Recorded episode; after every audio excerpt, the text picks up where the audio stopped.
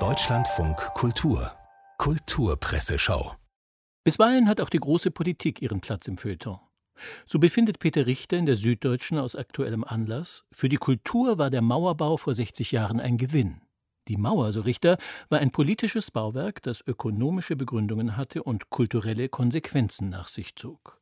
Zu den berühmtesten gehört seiner Meinung nach das plötzliche Tauwetter, das sich für eine Weile in vielen Filmen der DEFA niederschlug.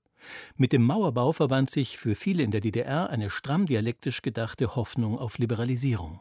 Und die traditionalistische Schwere der frühen Ulbricht-Jahre wich damals auch in der Architektur und im Design einer neuen Gradlinigkeit, Leichtigkeit und gläsernen Transparenz.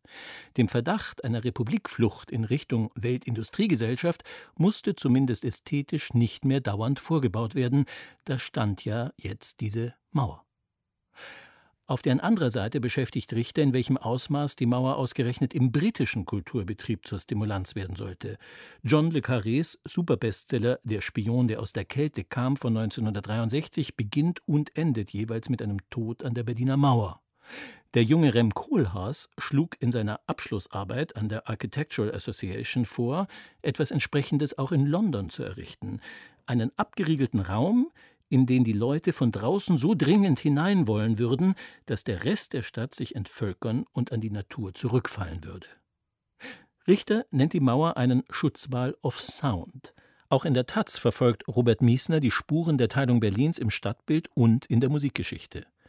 Als Berlin die Jahre erlebte, die der Stadt nach dem Mauerfall einen schönen und problematischen Mythos verschafften, erinnert er sich zum Beispiel, zog in die ehemaligen Tresor- und Erdgeschossräume des Wertheim-Kaufhauses ein aus dem alten Westberlin vertriebener Techno-Club ein. Die Musik im Tresor ging mit auf eine Band zurück, die zehn Jahre zuvor drei Straßenzüge weiter eines ihrer bekanntesten Fotoshootings hatte. Das englische, schon wieder Engländer, Industrial Quartett Throbbing Gristle war im November 1980 im Kreuzberger SO36 aufgetreten und hatte sich zum Checkpoint Charlie begeben. Das andere politische Feuilleton-Thema ist die Großmacht China. Deren Verhältnis zum Westen ist längst auch Gegenstand der Literatur. Daran mag man denken, wenn man in der FAZ folgenden Plot erzählt bekommt.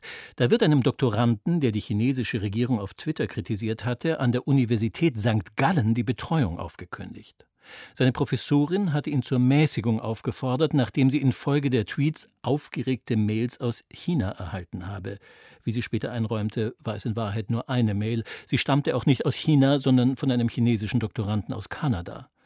Der Schweizer Doktorand, der inzwischen in einem anderen Beruf arbeitet, ist mit einer Chinesin liiert, die er beim Gaststudium in Wuhan kennenlernte. Ihr zuliebe hatte er den Twitter-Account schnell wieder gekündigt. Sie stimmte seiner Kritik zwar zu, fürchtete aber den Zorn des Regimes. In St. Gallen, wohlgemerkt.